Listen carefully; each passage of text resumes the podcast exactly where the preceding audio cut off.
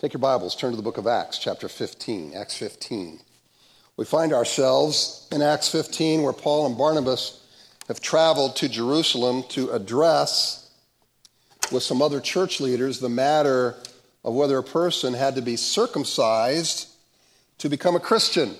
Many Jews who had affirmed the gospel felt that circumcision was a necessary component. And the Apostle Paul and Barnabas, Peter, and some of the elders of the church felt that the gospel is sufficient. You didn't need to be circumcised. And certain facts of this encounter, Luke, who's the author of, of Acts, uh, made clear. For instance, he said that the debate was a big deal. It was a big deal in terms of importance, but it was also a big deal in terms of intensity. I mean, this was a Donnybrook that they had. Paul and Barnabas had plenty of experience on their first missionary journey uh, of seeing God changing lives through the gospel. So, from experience, then also later from a New Testament perspective, nothing could be clearer than the adequacy of the gospel to change lives. All those cases in Acts, people were not having to be circumcised in order to come to Christ. You don't need to be circumcised to be forgiven of sins or being reconciled to God. The gospel is sufficient for that. Paul would write in Galatians, We ourselves are Jews by birth and not Gentile sinners, yet we know that a person is not justified by works of the law, but through faith in Jesus Christ. So we also have believed in Christ Jesus in order to be justified by faith in Christ and not by works of the law, because by works of the law no one will be justified. Certainly, we see, not only then, but also today, that the gospel is attacked.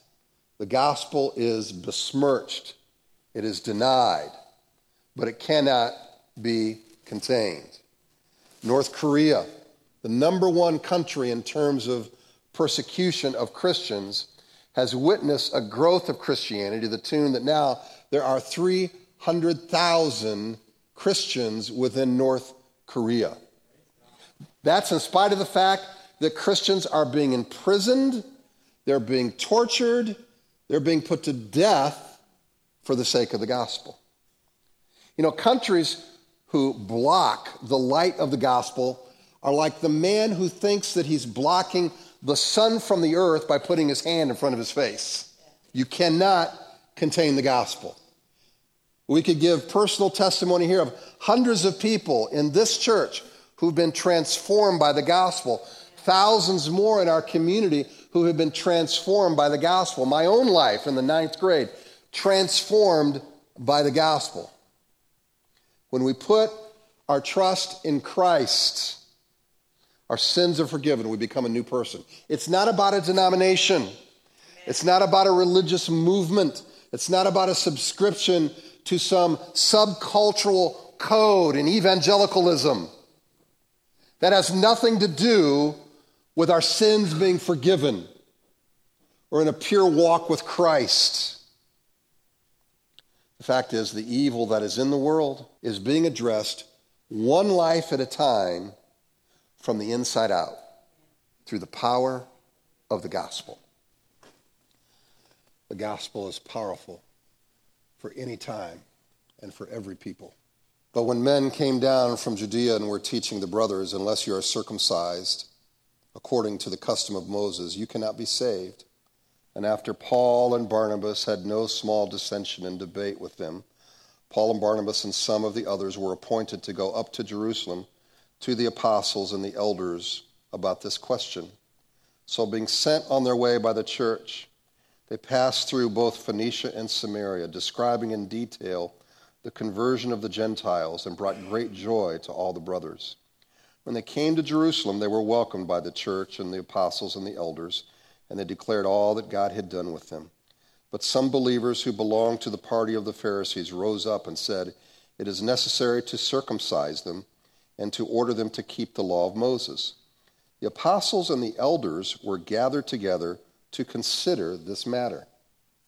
There, um, and after there had been much debate, Peter stood up and said to them, Brothers, you know that in the early days God made a choice among you that by my mouth the Gentiles should hear the word of the gospel and believe. And God, who knows the heart, bore witness to them by giving them the Holy Spirit, just as he did to us. And he made no distinction between us and them, having cleansed their hearts by faith. Now, therefore, why are you putting God to the test by placing a yoke on the neck of the disciples that neither our fathers nor we have been able to bear?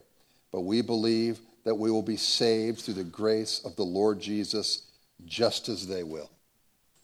You read a passage like this, and it's often easy to pass up the obvious things, but I think that would be injurious to the passage if we did that. Let us not pass up the simple fact that in verse 6 it says, The apostles and elder, elders gathered to consider this matter. There was no running from the problem, there was a willingness to confront that which demanded attention. Maybe you have a family conflict. Maybe there is a church issue. Perhaps there is some ordeal at your job. Most conflicts can be rectified or solved by simply initiating a civil discussion. But we need the courage to step forward, to take that first step. On the screen, you see a picture of Ruby Bridges. Ruby was a six year old black girl who was the first person of color to attend an all white school in New Orleans, Louisiana. The faith of Ruby's parents were a big encouragement for her to attend school at this place. Her mother would tell her, Jesus faced the mob too. Numerous obstacles were placed in front of her to keep her from attending this school, including having a test given to her and some other black classmates to enter into the school. This is kindergarten. They had to take a test. She passed. She got in. There were also other things that she had to do. She had to face vicious racial slurs every time she walked into the school. There would be a group of students and parents there. Angry white parents pulling their kids from the school, throwing things at her. One woman had a black doll in a little coffin for her to see. No student would attend class with Ruby, and no teacher would teach her, except for one a lady who was from Boston who volunteered to teach Ruby. Guess how large the class was? One student. One student. Her family paid a price. Her father lost his job because of it. Her mother was no longer allowed to shop at the grocery store that they went to.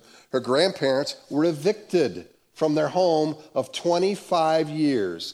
And yet we see the bravery of a six year old girl who, yes, with the encouragement of her parents, took that first step. Let me ask you this What faces you today that necessitates you taking a step to resolve a matter that you may be in? The first step of resolution Ruby Bridges faced certain opposition and stepped forward, and she paved the way for desegregation in American schools. Paul faced certain opposition from a religious crowd, and when he stepped forward to face those who perverted the good news, he gave a voice for the gospel to flourish. But if change is to occur, someone has to step forward. What step will you take to face the challenge that is in front of you? Many of you faithfully, so here's your Super Bowl illustration. Many of you faithfully move the ball down the field. You like that? Okay, I just threw that in there for you football fans. All right. But I seriously want to thank each of you because when you serve and you faithfully serve, you do this often in the face of pain. You do this sometimes with fear. But even in the face of that, you serve anyway continually. Let us not think that Paul and Barnabas and Peter, they were without fears. They were void of personal issues, that they didn't have pain. They simply choose something that was bigger than their own feelings, bigger than themselves. They chose something that was more important. Their own pain and fear did not stop them from stepping forward and advancing the kingdom of God. The Judaistic supporters and Pharisees gave their arguments before the leader spoke. And Paul, Barnabas, and Peter, and James, and others listened. They listened to the arguments they did not agree with. Let us not just gloss over what is happening, but understand that a discussion took place. Oh, that the church could listen to this. A discussion. They did not limit it by a foregone conclusion, you know, established at the beginning. The opposing side had a chance to speak. Some people cannot listen to things that might confront them, to things that might challenge them. It's unfortunate. And unfortunately, that's also in the church. We have to give an opposing ch- side a chance to speak. Nothing causes angry feelings and confusion more than a leader who sandbags a meeting by ramrodding a decision and shutting down discussion. Much debate took place here over parts of the Mosaic law being necessary for salvation. Yet Peter speaks boldly and he says, God from the beginning, made the message clear that the gospel was the criteria to be reconciled to God and nothing else. About 10 years before this Jerusalem council took place, God chose a Gentile named Cornelius to hear the gospel from Peter. And Cornelius and others came to faith and were given the gift of the Holy Spirit. There was no circumcision there was no prerequisite for obedience to the Mosaic law, yet God granted them salvation and gave them the sign of that by giving them the Holy Spirit to indwell in them. And Peter is saying the fact that the Gentiles had received the Spirit, just as Peter, just as other Jewish Christians, is proof that God had accepted Cornelius and his fellow Gentiles on equal footing, Jew and Gentile. God knows the hearts, he goes on to say, of all men. And he was cleansing Gentiles, just as he did Jews, cleansing them from their sin, the same way as he cleansed the Jews. How? By faith. By faith. It was not outward religious observance, it was not circumcision. That was not part of the equation. You know, the premise of Paul's argument, all the premises, they're valid. His logic, it was airtight. I mean, the arguments in favor of keeping the law could not stand up to the case that Peter gave. And yet, many of this Pharisee crowd were still going to follow the Mosaic law no matter what God had revealed to them, no matter what kind of a case Peter made. See, it is naive to think that people will automatically, you know, submit to the truth if they just hear it. That all you got to do is tell the truth and that people's minds will be changed. It doesn't always happen.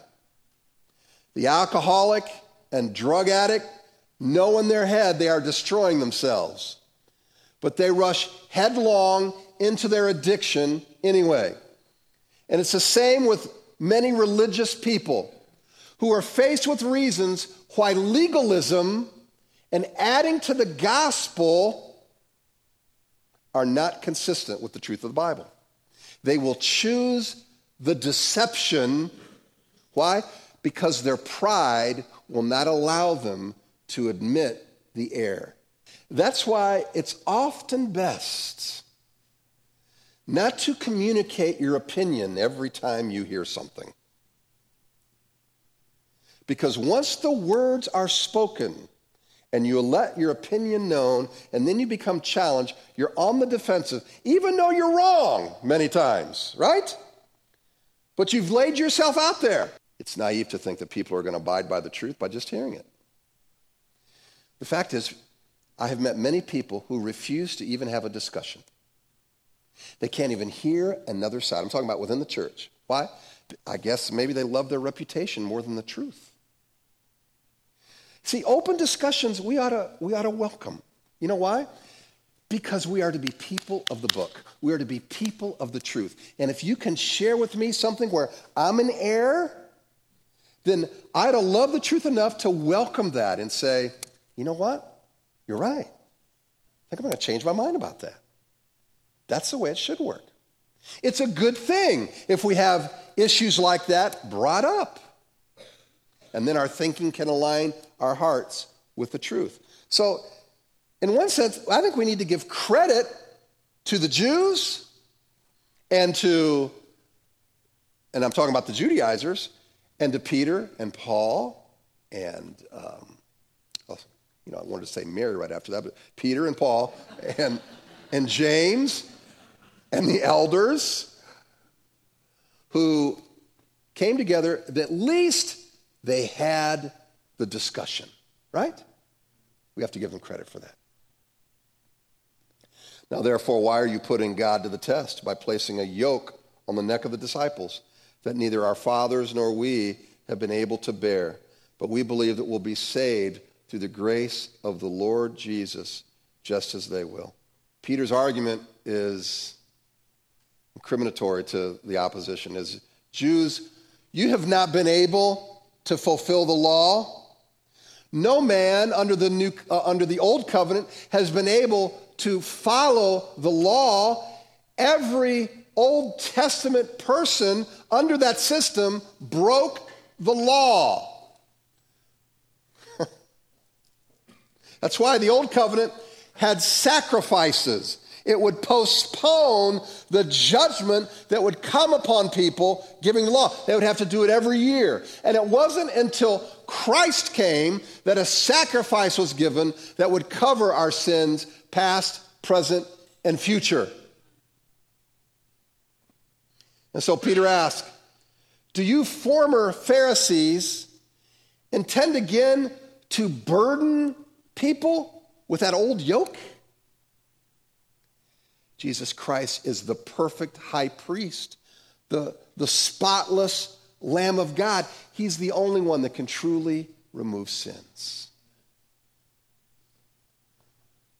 Paul would write, But if you call yourself a Jew and rely on the law and boast in God and know his will and approve what is excellent, because you are instructed from the law, and if you are sure that you yourself are a guide to the blind, a light to those who are in darkness, an instructor of the foolish, a teacher of children, having in the law the embodiment of knowledge and truth. You then who teach others, do you not teach yourself? While you preach against stealing, do you steal? You who say that one must not commit adultery, do you commit adultery? You who abhor idols, do you rob temples? You who boast in the law dishonor God by breaking law, for it is written, the name of God is blasphemed among the Gentiles because of you. The Gentiles look at your life as Jews, they see you breaking the law, and they're laughing at you, and they're laughing at your God.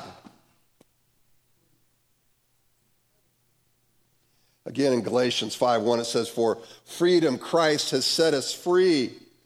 Stand firm, therefore, and do not submit again to a yoke of slavery. See, to seek to impose the law upon the Gentiles was to test God. They were questioning whether what God said about the inability of the law to be a vehicle for salvation was true. Do you really think that you could get away with your own works for salvation? Are you going to test God with that? Salvation for anyone is through faith in God's provision and nothing else. And what we do is, even as evangelical churches, when we foist things upon people on top of the scripture and even lifestyle things and, and demand that the whole church, you know, follow some subcultural rules that we set out, we put a burden upon people.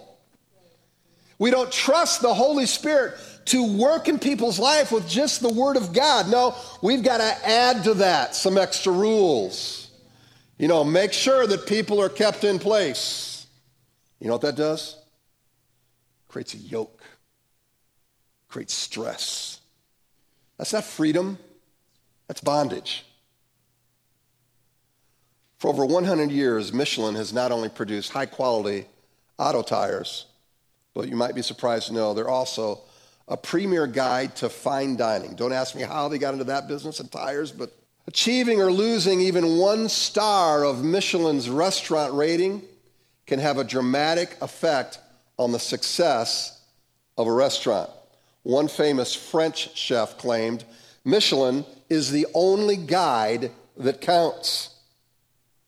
That's why the restaurant world was shocked when Sebastian Bras, one of France's most celebrated chefs, declared that he wanted to be dropped from Michelin's rankings. For over 20 years, Bras had been honored with the highest rating. Michelin's restaurant judges called his food spellbinding, quite a term for food. I've never had that given to me on the meat when I take it off the grill. Spellbinding, Kevin. But that was his food. But in September 2017, Bras, get this, he said the pressure to perform was too much.